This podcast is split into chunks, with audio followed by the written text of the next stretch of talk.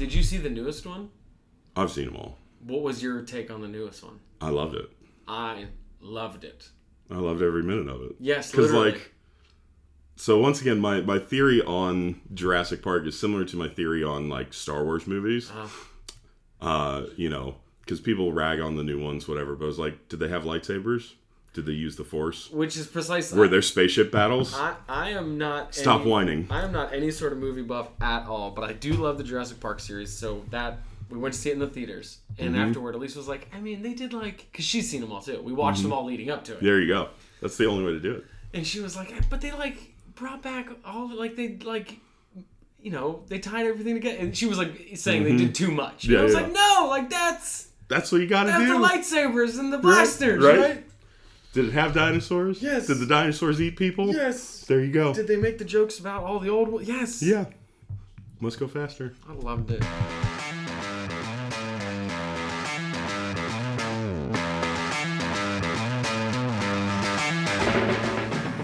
Welcome to the Strategic Ministry Podcast, where we seek to help church and ministry leaders think more strategically in order to reach more people with the gospel. Today I'm joined by Ed Sutter. Ed is a longtime friend and has been serving youth and family ministry for many years. He's a professional counselor. He has a great love for Jesus, for students, and for families. And while it wasn't planned, our conversation turned into a two part episode. So, in part one, we discuss where student ministry has been and where it's going. As a longtime youth pastor myself, this is a topic that is near and dear to my heart as well. Let's join in the conversation. So, why don't you just kind of introduce yourself real quick? Tell folks a little bit about your, your context, where you're at now. I'm not even 100% certain what you're. It changes. doing it now. changes all the time. Yeah. So hi, uh, my name is Ed Sutter. I am uh, as of just over a month ago. My my new title. I thought you, you looked at your watch. I thought you were going to like. brand new. As of 26 As minutes of, ago. Oh, great, no, we just it just happened. No, as of just over a month ago, uh, my my my new title is the senior director of Christian education Okay. at Westminster Presbyterian Church. In, in- Is there a junior director? nope, that's Okay. literally whatever. Like that, you're probably the fifth person that has asked. Well, that. glad to glad to keep the joke going. No, it's got to stay alive. And so we've talked about should I have a assistant to the director or a, a right. For for those that might be listening, they're on the deep cut. I think we should name Mr. Hunch Q the junior director. Oh of- wow, that is such a deep cut. Yes, golly, I showed some of my students videos of hunch back very recently because they lot, most of them don't even know who he is. No, right. So uh, yeah, I, I'm I've been at Westminster. I started there part time in 2006 uh, and came on full time staff in 2008. So I'm looking already ahead to you know it, it's the end of the this this program year is, is, is nearly over. We got summer coming up, but the beginning of next school year will be my 17th year at Westminster. Wow. Um, it's been a it's been a So your career has almost graduated from high school. Yes, well said. I, there are students that will be seniors in high school that were not born when I started there, like any day now. That's crazy. Isn't that wild? That is. That's So, rare too. I've worked uh, in, in a few different capacities there, which has been part of, I think, what's really allowed for some of my longevity there is the, the position, the, the easiest way I've described it is the position has matured with me a- and the church leadership and staff has, has really taken care of me in that they've allowed for that to happen. So when I started there, um, the position was, you know, assistant director of youth ministry. I was working with another guy, uh, a friend of ours. Yeah. Um, and Get him on eventually too. yeah, shout out Jason, Reverend Jason Fryer, The Reverend. the the the very Reverend Jason Fryer. Yeah, so uh, started out assistant director of youth. Um, was the we kind of split, and I was the director of middle school ministry for for a long a long while. I think that's when you and I Yep. connected. And that's, that I mean, point. my, my heart, if I were to pick a favorite sort of youth ministry, I mean, it's middle school. I, lo- I love that age group. Um, somewhere along the way, I picked up a, a master's degree in counseling, so was. it's, it's just it just happened. I don't- just I was walking at the around. grocery store. It was on sale. my kid threw in the my kid threw it in the cart when I wasn't paying attention. Uh, so I picked a master's degree in counseling. Was doing some counseling uh, with uh, doing professional counseling with a different agency. Then I started my own little private practice. The pandemic hit. Uh, some of the staffing changed. I became I was over the whole youth ministry, high school and middle school. Um, progressed forward, working on a PhD in counseling and supervision right now. Um, and some more staffing changes it happened at the church. We're restructuring some of the, the leadership stuff there. And am now uh, in a supervisory role over all children, youth, and family ministries from you know cradle all the way up through um, high school and young adults. Uh, and then the, our senior pastor and I work uh, sort of in tandem on some of the adult spiritual development stuff as well. Um, so all my vocational, I mean, I've done a lot of work in mental health, have have a little private practice. Um, the all of my full time vocational work has been in, in the local church, um, and all of my education, with the exception of my undergrad, is is in mental health. Uh, and that that partnership has been the partnership of, of vocational ministry and mental health um, has been really, I think, what God has continued to call me to. I've said over and over that I feel really confident that God keeps calling me to places where ministry and mental health intersect. Um, and there are plenty of those places. I was going to say that Venn diagram would be pretty substantial. Oh yeah, yeah, and, and and I feel really. I mean, it's been it's been a real blessing for me. Uh, and it's some of the stuff. I mean, just last night, my wife asked me what are some of the things that that are, are really giving me life, are giving me joy and work, and um, you know, so I, I mean, next week I'm going. I, I'm partnering with a, another, a different local church. They're, they're bringing me in to do a three week series with them uh, on uh, some, you know, weeknight evenings on um, uh, parenting and and you know, uh, it's sort of a mix of like how do you you know developmental parenting as well as fostering faith in the home. So again, sort of that there's that intersection again, Yeah. right? I've been invited to you know be a part of um, you know facilitating groups. You know, a lot of times when ministry folks are want to do something with mental health, or you know give something for their you know ha- have a training for their leaders or or something of that sort. I, I get to be a part of those, a lot of those things, and, and that's been a real joy is, is being able to be you know based at Westminster, kind of my home church. That's home base, but then being able to touch and be a part of and learn from all like you know all these different models all these different groups that are out there all these different theological backgrounds and understandings and sizes of communities and, and churches and uh, different makeups different uh, you know different communities that those churches are in right? So it's been it's been really neat to be a, a part of uh, be invited into a lot of that. Yeah. Well, and you know, you and I have talked numerous times over the years just uh, about the changing nature of ministry to students, ministry to families, and, and like I think about like I don't know if the nature of ministry has changed so much as our understanding of what the ministry needs to be yeah. has changed. yeah. What do you say, say a little more about yeah i think i agree with you. When, when you say our understanding of what the nature of ministry needs to be. Well, you know, when I think about the evolution of student ministry and what it was and what it's, uh, you know, kind of currently trying to become, yeah I don't know if it was, you know, if I think of it almost like a maturing journey. yes yeah I You know, that's a great term in it. its in its infancy, student ministry, you know, a healthy student ministry was run a certain way and did certain things, and and like, you know, I don't necessarily want to throw anyone from the past under the bus because I don't think they were doing bad. no I- things I, agree. at all. i completely agree You know, uh, I think they were trying to meet the needs of the community, the families, As the- they understood as them. they understood them, right. and and like, you know, we have some of the benefit of hindsight and and some of those things, and and there's you know, Well, not only do we have the benefit of hindsight, we have anecdotal. Some of it's anecdotal, a lot of it's anecdotal, but a lot of it is also research, right? Where we're seeing. The, so you know, we kind of think of some of the heydays of youth ministry, and this is interesting too because we have a lot of parents who were products of the heydays. Of Yes. The, and they say like when well when I was a kid I used to love This X Y and Z or yeah. whatever. hmm And and so we've seen a whole generation plus move through those ministry models of the late 80s or the 90s or whatever and go through college, go into adulthood, become parents, and we've been able to see what worked and what didn't. Mm-hmm. Right? Where are the where are the places where there is a strong faith? Where where is there a place where that's still developing? Where are the places where that's stunted or has fallen off?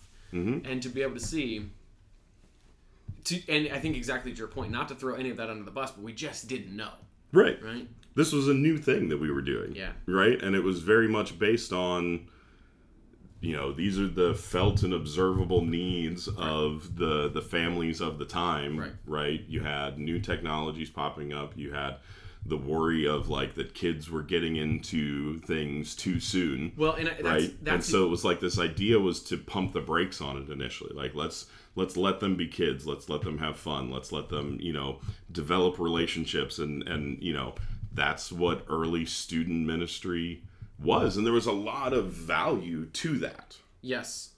Well, and, and and another piece of it is, you, it, you know, it wasn't until I mean the kind of when the boomers were kids, like that that youth culture was even a thing, right? There was no like what it meant to be a teenager. Right? Mm-hmm. well yeah they were a driving force that the market had never seen before Right. So so and the church being you know substantially behind in in adopting certain things Yeah. as a church so tends to be these last couple generations, it's it's it is brand new. Mm-hmm. It's brand new. Oh yeah, well, and you know, I think of it genuinely like a journey. It's maturing to to a different life stage. You know, it's all one journey and one under, but but learning to adapt and change, and you know, you you only gain the benefit of that when you have people who've been wa- walking this road for a long time. And there are a lot of great voices in the space on that, and like you know, I'm growing in my own understanding of that the longer I'm doing this and involved in it and understanding it. And, and, like, you know, I think about the reality that like the kids that have graduated out of ministries I've led are starting to have families and have kids of their own and what those kids are going to need. And, Right. you know, it's, it's different every generation, every so many years. It's, it, ha- you know, it needs to change. Yep. Well, and that's I mean that's so interesting. So just yesterday, we, we have a new staff member at our church um, who is working with the youth program, and she's been there. She's been with us for less than a year. This summer, it will be a full year for her. And and literally just yesterday, she and I were talking that, um, you know. She's still finding out new things, right? As we move through the year, it's the first time that she's gotten to the end of a school year. It's the first time that we, you know she's gone through Yeah. Christmas with us, or whatever it is, right? But she also is landing on just a much better understanding of sort of quote unquote how this place works, right? Like who these students are. Oh yeah. And that takes, you, you can't do that without time. There's no way. Um, but sh- so it's been really interesting. So because I again I've been there for almost 17 years, and it's really easy for me to fall into the trap of, oh this is this is this is just what works, right? Mm-hmm. We did this, you know. For five years in a row, it was great every year, so we're just gonna keep on doing it, right? Yeah. It's and it's so easy to fall into that and not catch ourselves on the recognition that what kids what these families need today right and so this goes all the way back to that that your original point of the ministry like at, at its core hasn't changed but our understanding of it is shifting or like what this current you know group of kids that we might have in our midst right? It- what they're fit going through or the personality of this group. Do we happen to have kids who are more uh, kind of wired one way or the other right? Mm-hmm. um, and, and there's so much we need, we really need to be attuned to that. Mm-hmm. Well, and I think you know another aspect of that is you know you were talking about what works, what doesn't work, and this worked over time. It, you know, how do we define working? it's such a good question Right, like back when youth ministry came onto the scene, Fill the room- fill it up with fill the kids. room, Yep. fill it with as many kids, and that's Yep. Mm-hmm. defined as working, and that definition held, and in some aspects still holds, right? Um, but really getting to the question of you know, if you want your student ministry to work, is your student ministry working? Or in the broader context, your ministry to families as a church, right? Kids and, and adults as well. What is it? what is working? Yeah. How do you know it is working? Like, how do we oh come up with the the measurables? Right, because you can only understand a goal if you have something to measure. Yep. You understand that from from all of your educationing. Um, All them book learnings out there. um, but you know, genuinely, how do we how do we in this next season, right? We're we're through the pandemic enough, right? The dust is kind of settled Yeah. from that. We've we've made that transition. We're we're transitioning. You know, if you're working in kids, students, or young adults, you're working with Gen Z pretty Yeah. much across the board, Yeah. right? So we have a generation that is fully actualized into our ministries. Let's say, yeah. um, the newest generation is only just starting Mm-hmm. to to step onto the scene. We're not quite sure what Sure. they are yet. Yeah. So, in this new era, how do we define what's working? How do we measure that? I mean, for me, this is going to be an answer that's particular to, to me because of some of my, my educational background and because of just it's. I think it's less about my context, honestly, and more about just the, the lens through which I see the world. Right. So again, uh, my background, my educational background is essentially solely in mental health, and so part of that. Uh, this is a, a side a, a tangent to get to the answer part of um, what I've done in my current uh, program is I, I've, I've had the opportunity to teach at a graduate level students who are um, pursuing their masters in counseling. So I'm teaching the kind of the next generation of professional counselors. Um, and one of the things I've said to them, and one of the things that I've started to recognize about, you know, uh, at least a master's in counseling. I don't know about other graduate schools, but you, you could speak to this from from from your current work yeah. um, part of a, er, earning a master's in counseling, the way I've described it, is learning to think like a counselor, right? Mm-hmm. And so it's like putting on that lens when I when I sit with a family, when I sit with an individual, when I sit with a group. Am I looking through the lens of a counselor? So that might be the theory that I lean on, or the the, the developmental concepts that I understand, or whatever. I'm learning to look through that lens, right? And so I, I've become pretty well entrenched in in that lens, right? Like I just that like I see the world. Reflexive now. Yeah. Yes. Um, so when you ask, you know, how do you define quote unquote what works? Uh, the two words that came to mind almost immediately. The first one that, that jumped up for me was it has to do with relationships, and I'll expand on that. Okay. And the second word was was was just wellness, and I mean that from a very holistic sense, right? Okay. Both of these are sort of hard to measure. Um, Well, yeah, that's why you know, you back to the why were they measuring put as many kids in the room? Exactly. Because it's really easy it's, to measure. super easy, right? We had ten this week and nine next week. and so, for a long time, it it was not hard to do yeah, because Yes. they wanted it was the option. social space. It was the game in town. right? And, and like you could decide to do some wacky game up front and give away, you know, ten bucks or whatever, Whatever. and yeah, like, yeah, yeah. And it was enough, and it would draw a crowd, Yeah. right? You could have a movie night at the church because Yeah. the church probably had a projection screen, and like Yeah. that was a big thing, and you know would draw a lot of people, and like people are so right when when we think about the reality of the technology that's just sitting in my pocket Oh my gosh, it's astronomical.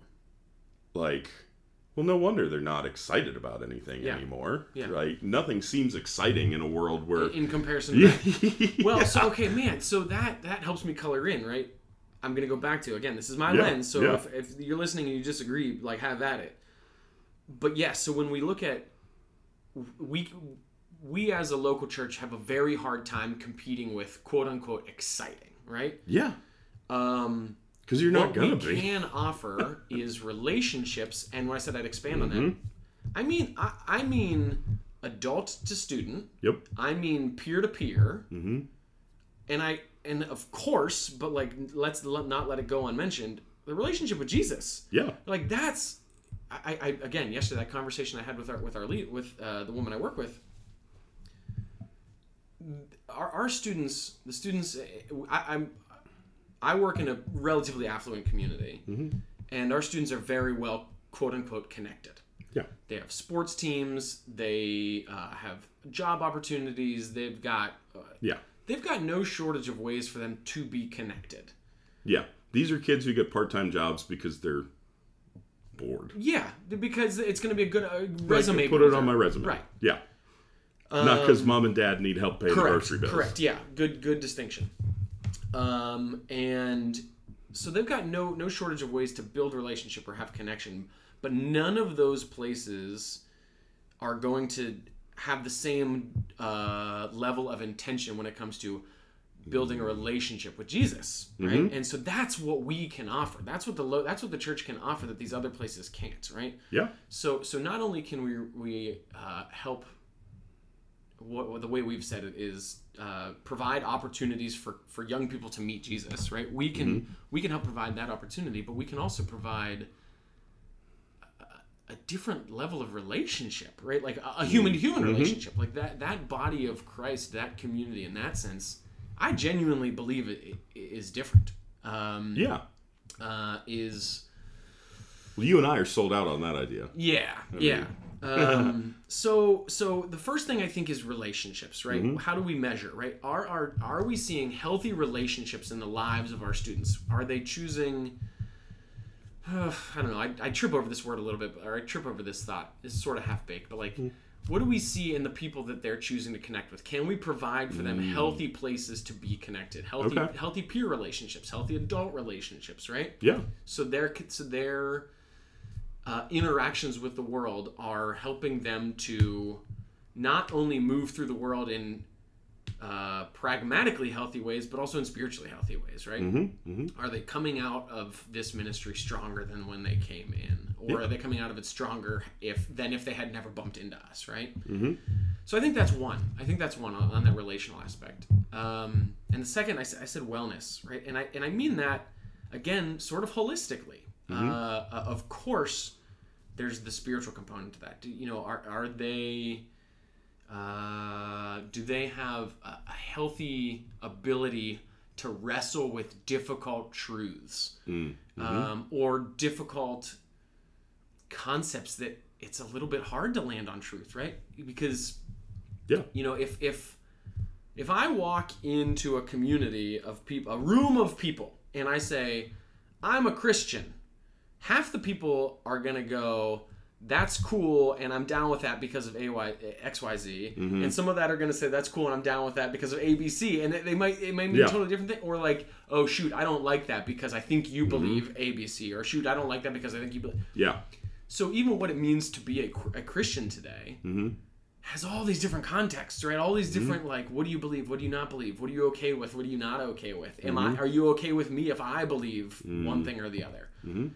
And and I think for our, our students to be able to wrestle with that um, is is really important because for me, if if I've got a student that leaves uh, our, our church and feels like they have to believe uh, 1 through 100 Hmm. and, and they have to get a 100% they have to pass 100% on the test quote unquote Mm-hmm. And that's what it means to be a follower of jesus Mm. Whew, like that's a tricky spot for me because they're, they're the second they face the headwinds of the world and someone else says well i'm a follower of jesus and i believe something different Mm-hmm. does it feel like their foundation is shaken then right Mm-hmm. so so to, to have that ability to wrestle um, i think is a, is a major part of wellness um, to, some of Okay. some of that is Well, yeah. So there's some like tenacity and flexibility and elasticity to Yes, to words. right the the working through of foundational beliefs. Not not that we're you know encouraging shifting away from fundamental core beliefs and and that- and doctrines. right and i think that's for me at the end of the day go back to the relationships piece Mm-hmm. is my faith built on a relationship with jesus Hmm. or is it built on a relationship with what i believe to be the exact right thing and all of these you know Yeah.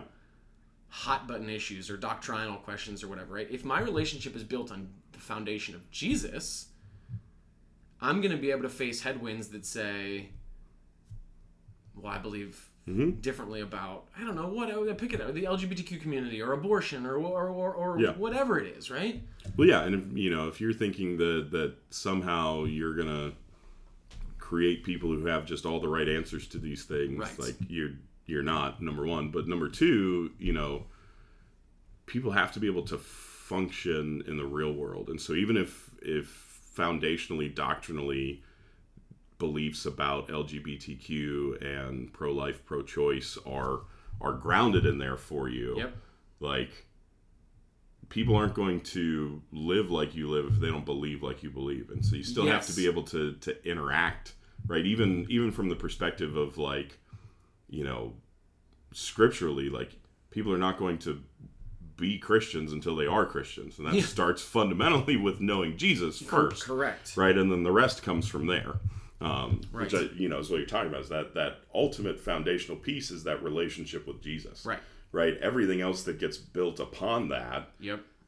comes later and i think to your point many times churches start with and i'll put it on both sides of it Oh, absolutely. Right. Oh, hundred percent. you know however you're approaching these conversations i think many people want you to have the right checklist of right you have the right bumper stickers on your car you voted for the right person in the last Yep. election Yep. you, right you you check all these boxes and then you can belong with our tribe Yep. you know and i think that level of tribalism is something that that churches can can transcend and offer an opportunity for genuine relationship Yes, and that's my sincerest hope is that the, the, the church could get to that point where it's transcendent of that and not say, because what, what what I see a lot of now is, oh, you go to, I'm gonna make up two two church names, right? You go to Oak Tree, mm-hmm. Oak Tree Community, you must believe blank, XYZ. right? And like, oh, you go to Maple Tree Community, then you believe blank, Blank. right? And, yeah and it's not tran it's not that transcend I- that doesn't feel body of Christ to me. no and the reality is if you have a church that is represented by people of more than one zip code Yeah. they voted differently yeah. Or or yes, they voted differently. They feel differently about certain things. They've Mm-hmm. made. They have already made different choices in their lives. Mm-hmm. And the lot. For me, what I say time and time again, right? If at the end of the day we meet each other at the foot of the cross, then I'm happy to be there with you. hmm right? Uh, I, I so golly, you know, to, to kind of bring it back, like how important is is that in our wellness, right? Because i mm. if if I get caught up in the tension of that, I can quickly struggle with anxiety. I can quickly mm-hmm. struggle with relational fallout. I can quickly struggle with isolation because I'm pushing people away or they've pushed me away. Mm-hmm. So for me, the ability to to, to lean on Jesus, that relationship, uh, and have grace towards others, give myself grace in places where maybe I didn't know something before that I know now. I wish I would have chosen something differently when I was younger or a teenager or whatever, right? Um, all of that ties to that that wellness for me. All of it. hmm Uh, and for me, you know, my faith has been a huge part of that, of my, of my well, of, of my pursuit of wellness. yeah A- and when you ask the question, you know, how do we know what's working? When I look at my body of students, can I say they have healthy relationships with with humans in their lives, with peers, with adults, and with with Jesus? And do they appear to be well, right? Mm. And I don't. I mean, our this is not news. this this is not news to anyone that's listening, right? rates of anxiety are on the rise Oh rate, rates of depression are on the rise rates of suicide are on the rise and we could that has been talked about ad nauseum to the point that like i'm in mental health and i'm almost sick of hearing those stats yeah but like again that's for those of us that have been paying attention over the last couple decades that's not new since the pandemic that that was happening well before the pandemic as well that pattern has been there did the pandemic shine a light on it or exacerbate it maybe Yeah, so in, in my circles, we often talk about, uh, you know, in the consulting world, the pandemic was an accelerator and an amplifier. correct right so it, it, it Didn't yes. necessarily create new problems. Hundred percent. It just showed off what was already there, hmm uh, and accelerated some of it. So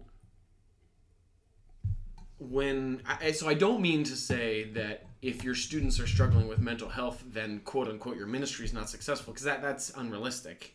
Um, but I do think that a healthy ministry that is quote unquote working can provide different perspectives on and different opportunities for wellness. Mm-hmm.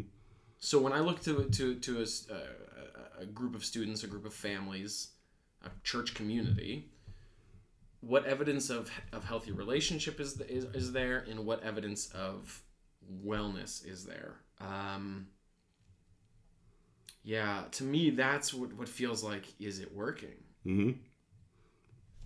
Mm, Well, and I, I like the point you make and, and agree with it on, you know, that that wellness needs to be fundamentally built on, founded on that relationship with Jesus. Right? That Yeah. has to be There's no other there. the there- starting point. There, I mean, there are literally organizations, you know, Wellness Incorporated or whatever, right? Yeah. there are plenty of places that you can go to offer relationship and wellness. Mhm. None of those places outside the church, and now there might be faith-based organizations or whatever, but in general, none of those places outside the church are are offering a relationship with Jesus or, or wellness Right. through Jesus. Like that's what we can offer. Mhm. And when we as a church try to model ourselves after quote the exciting Yeah. or the the you know the the the, the, the life changing or whatever like Mm-hmm. okay fine but like are we rooting it in jesus Yeah. that's what we have Mm-hmm. that's it like that's what makes us different Right. And it's I, I think to your point like that it's not us right it's it's the holy spirit doing it Right. but but all we can do is is continue to point to the cross point to the Mm-hmm. cross point to the cross right golly yeah i get fired up about that Yeah, same. Well, and you know, I've I've said forever, like if the gospel is not part of what you're doing, then why are you doing it? yeah Right? If the gospel is not foundational to what you're doing in your ministry, then why are you doing it? Um, that's what makes ministry ministry and, Right. and not uh, a coaching center or Right. or a, a, a um yeah, a, someplace to explore hobbies. Like Yes. it's community college with you know different hobbies and activities, and Right. that's not to say you can't leverage some of those opportunities. Um, right? Like uh, I have a, a friend who uh, Dave Hardy. He was on. He I think his wife did a like a painting class kind of thing because she's Yeah. super artistic. I think the whole family is crazy artistic. yeah Um, but like they did it centered on the gospel. Not meaning that they I don't think they had to like paint crosses or anything. Right. Um, but like the gospel was fundamentally a part of it. And that was, you know, for years and years and years while while I was doing full time student ministry, the question was always not at the the back end of planning, but the front end of planning, how's the gospel going to be a Yeah. part of yeah. this? And you and i had done retreats and stuff together and that was always a fundamental question right? We were doing like ski retreat with students Right. back in the day when that could draw a crowd. Yeah. Um, and asking how is the gospel yeah. foundationally a part of what we're doing here. this experience? Yeah. yeah. Um yeah because otherwise we're just you know the high school ski club.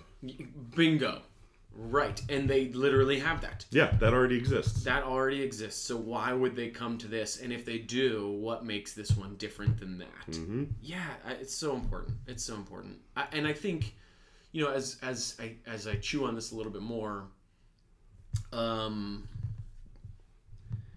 when when i talk about relationships or wellness there are a lot of people who i do not blame that have negative perceptions of the church um, Yeah. or, or negative perceptions of the you know on the surface what they believe like the gospel message right Mhm.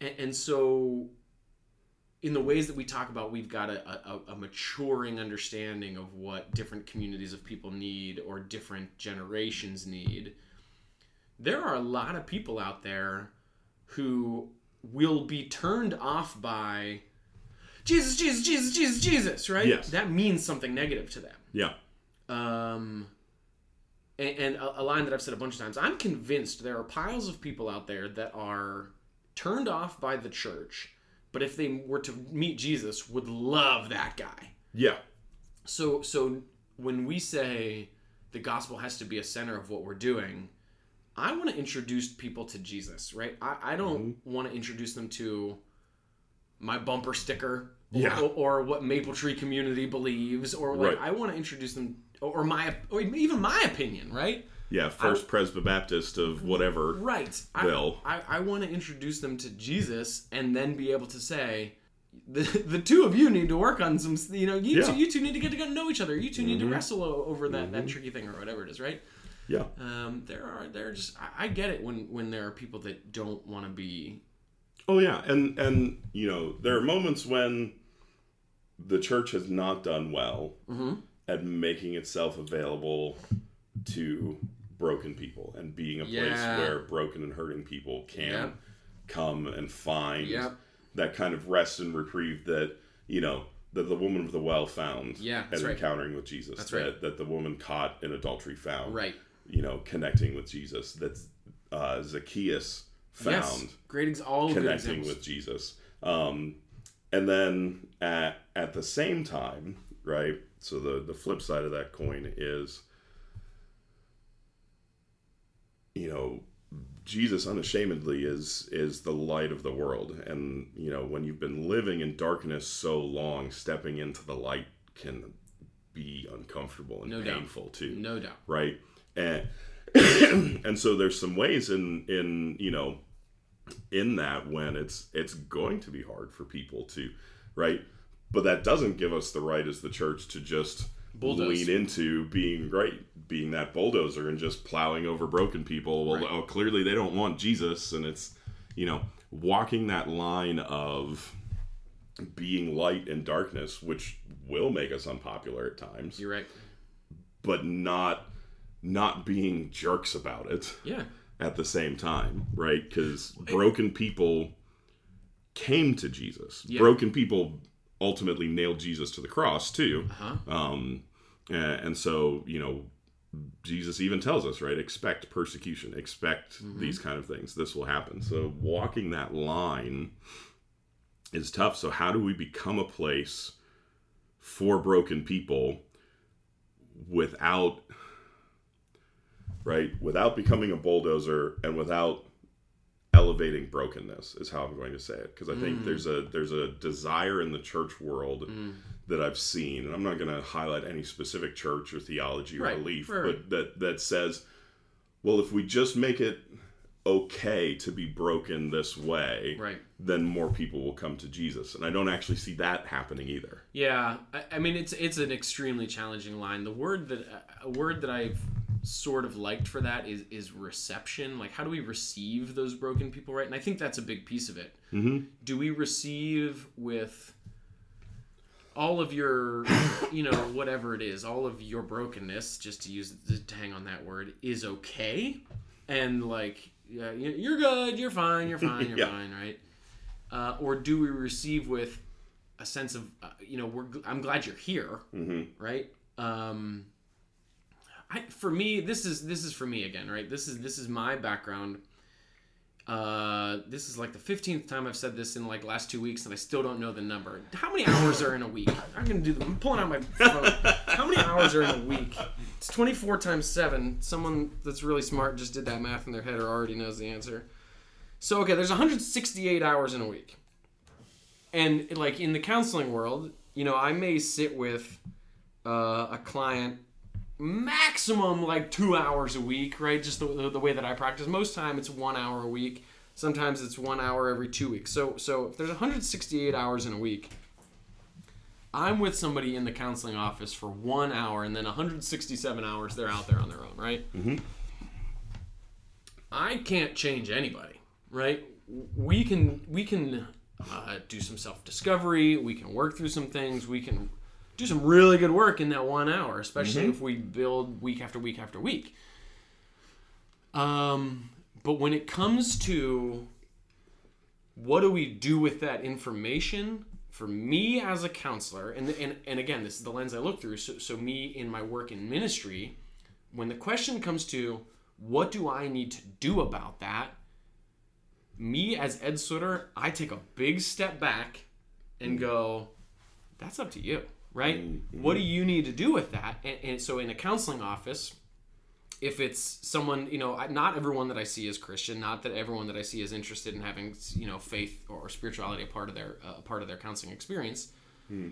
in the counseling office it might be well that's up to you right what do you want to do with this new awareness what does health look like moving forward what's gonna what's gonna help you reach your goals that we've come up with whatever right mm-hmm.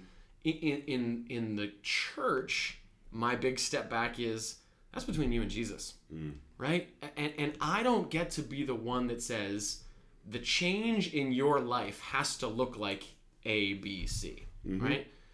I I really believe that when we meet Jesus, there is change, but I also believe that change looks different for each of us, and and we see that in Paul's writing. Mm-hmm. He says, if you want to eat, eat. If you don't want to eat, don't eat. And, and I can't remember the exact line. He says something like, "Why should I be?" Essentially why should i be criticized for something that i gave joy to or gave gave thanks to god for right mm-hmm. so we see in the scripture there are places where there are plenty of graces given to one person can choose one thing and one person can choose another and at the end of the day if we both give grace to god for that choice okay then that's that's that's you've got a blessing from god in, in that in some ways mm-hmm. right and, and, i again i do believe that there are some foundational places where we're, we're going to bend a little bit less on that but for me personally right in the counseling office when it comes down to okay, now I've got this awareness, what do I want to do about it? That's on you for the you got you got 167 hours. Like it's on you got to be the one to commit to that, right? Yeah. It's I can't tell you exactly what to do. If I tell you what to do, it might work for me. Doesn't mm-hmm. mean it's going to work for you. I, I I'm really big on like not giving hardcore advice. That's how as a counselor, that's some of my stance. And again, in the church, where that in ministry, the the shift that takes is you got to wrestle with that with Jesus, mm-hmm. right? I believe that we are called to change, but I don't know what change looks like for you. Yeah, in the church consulting world, I say, like, I can't change your church for you. Yeah, yeah. Thanks for listening. I hope it was helpful to you. Be sure to subscribe so you don't miss out on any new episodes, and you can always connect with us for more info at strategicmin.com.